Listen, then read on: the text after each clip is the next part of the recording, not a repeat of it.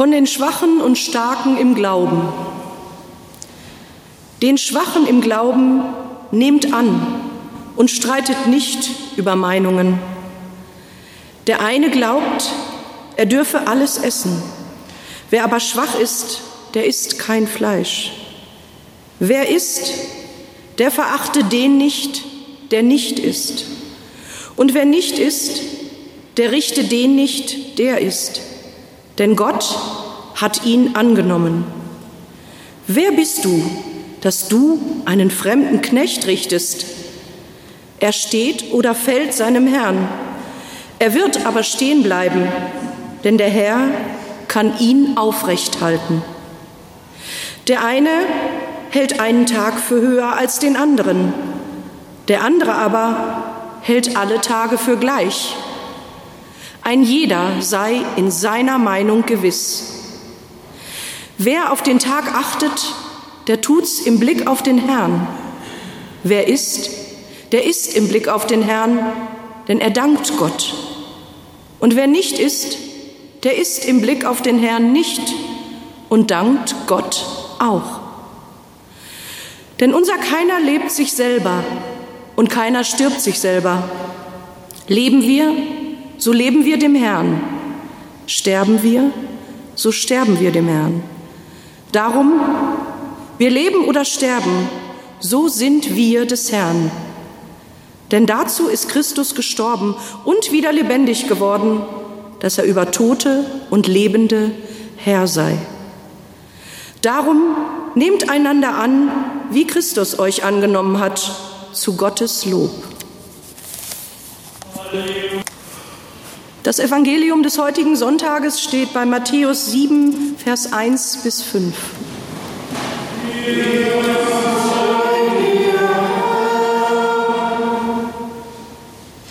Richtet nicht, damit ihr nicht gerichtet werdet.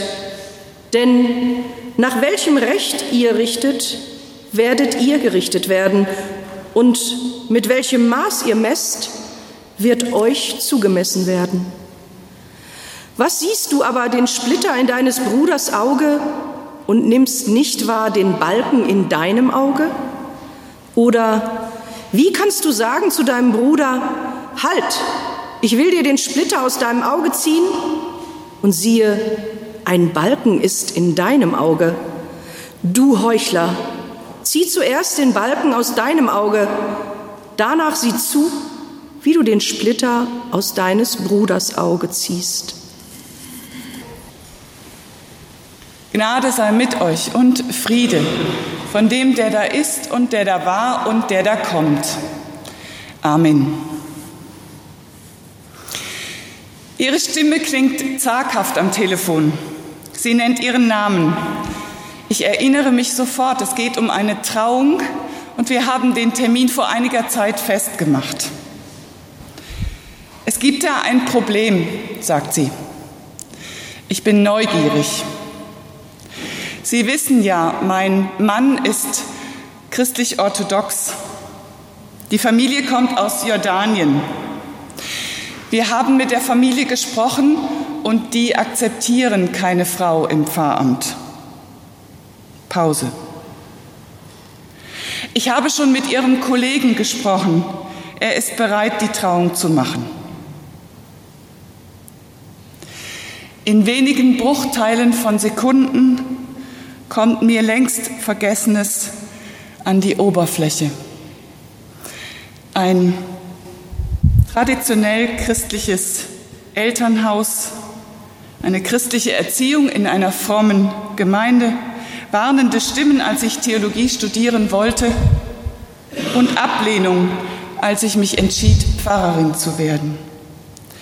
Das Weib schweige in der Gemeinde, so steht es doch bei Paulus, zitierten meine Kritiker den ersten Korintherbrief. Werde ich das denn nie los? ging es mir am Telefon durch den Kopf. Ist es nicht unverschämt, denke ich, in einer Kirche zu Gast zu sein und auch noch Forderungen zu stellen? Sagen tue ich das alles nicht. Es ist mir unangenehm, höre ich die junge Frau sagen, und ich spüre ihre Not. Ich habe mir da gar keine Gedanken gemacht, sagte sie, und ich verstehe, dass sie nie auf die Idee gekommen wäre, eine Frau im Pfarramt könne ein Problem sein.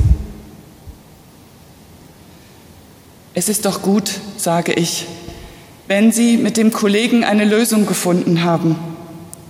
Sie tun das aus Liebe zu Ihrem Mann und aus Rücksicht auf Ihre zukünftige Familie.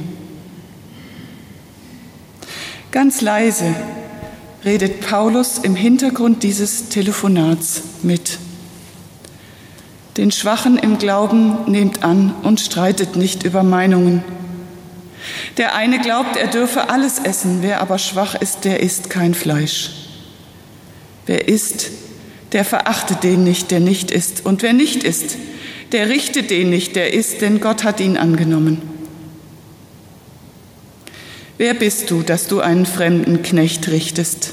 Er steht oder fällt seinem Herrn. Er wird aber stehen bleiben, denn der Herr kann ihn aufrecht halten.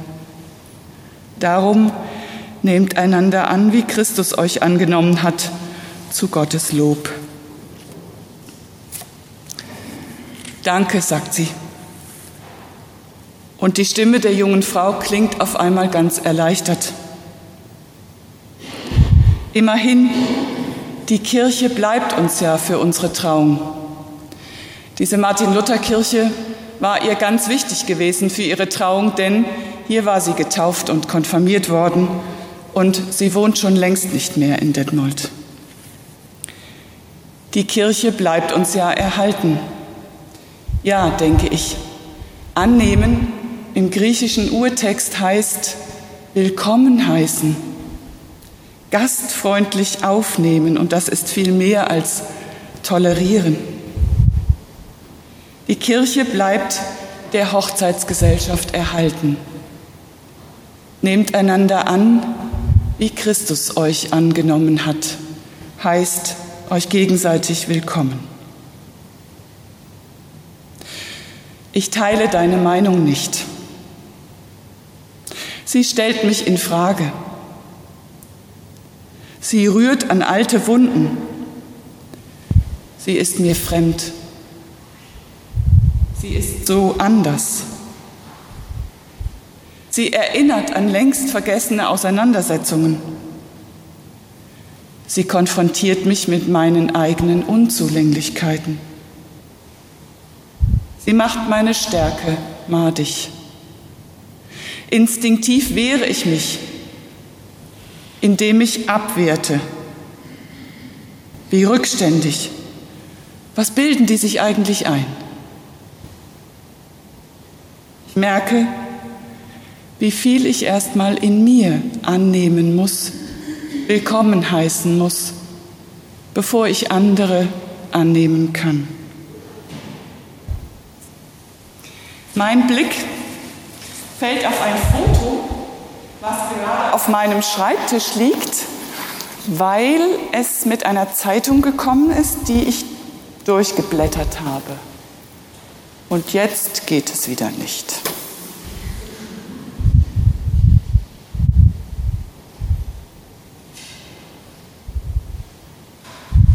wollte es ihm zeigen.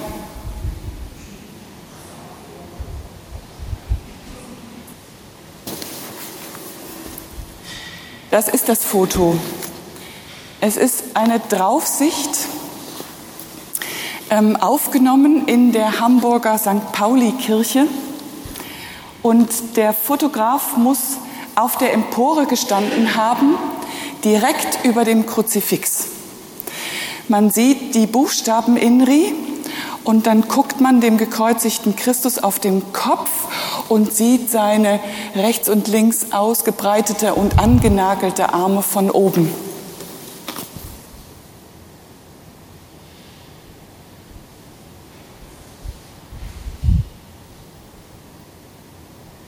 Diese ausgebreiteten Arme, ich habe das Gefühl, er will alles und alle umarmen. Mich, die Anruferin, die Schwiegereltern, den Bräutigam. meine Geschichte, die, die dazugehören und mir vielleicht manchmal das Leben schwer gemacht haben oder schwer machen. Dieser Gedanke wirkt irgendwie besänftigend, wie Christus euch angenommen hat. Und dann lese ich gespannt weiter, was da über dieses Bild steht. Wie gesagt, St. Pauli, eine Hamburger Kirche am Rande des Hafenbezirks, so sieht sie in der Draufsicht aus. Und wenn man an diesem Christus vorbeiguckt, dann öffnet sich der Blick in den Halbrund einer Kirche. Und besonders ist jetzt, dass in dieser Kirche keine Bänke stehen, sondern Matratzen mit schwarz, nein, rot-weiß karierter Bettwäsche sorgfältig zusammengelegt. Und wenn man noch genauer hinguckt, dann sieht man hier an Tischen schwarz oder dunkelhäutige Menschen sitzen, die Brettspiele spielen. Ganz klein sind sie, weil weit weg, aber doch gut zu erkennen. Entstanden ist das Bild, dieses Foto 2013, als in dieser Kirche für mehrere Monate 80 Flüchtlinge, die aus Westafrika kamen über Lampedusa und sich durchgeschlagen haben bis Hamburg und da plötzlich vor der Tür von dieser Gemeinde war, gastlich aufgenommen wurden. Die beiden Pfarrer dieser Gemeinde sind Sikat Wilm und Martin Paule Kuhn. Für mehrere Monate haben nicht nur sie, sondern die ganze Gemeinde diese Menschen begleitet. Die Pfarrer und die Gemeinde wurde für diese Gastfreundschaft sehr angefeindet. Wie kann man nur einen Kirchraum so entweihen? Hat man ihnen gesagt. Spielen, essen, trinken, schlafen in einem Kirchraum, das gehört sich doch nicht. Wie kann man zulassen, dass Muslime in diesem Kirchraum direkt unter dem gekreuzigten Christus ihre Gebetsteppiche ausbreiten und in Blickrichtung Mekka ihre Gebete verrichten. Die beiden Pfarrer sahen es anders. Von Nächstenliebe sei nicht nur geredet worden, sagen sie, sondern sie sei spürbar geworden und dass Muslime und Christen unter einem Dach gemeinsam zusammenleben, das sei doch ein Respekt und eine Achtung, die anderswo nicht selbstverständlich sei. Ich sehe immer diese ausgebreiteten Arme des Christus am Kreuz in diesem Foto.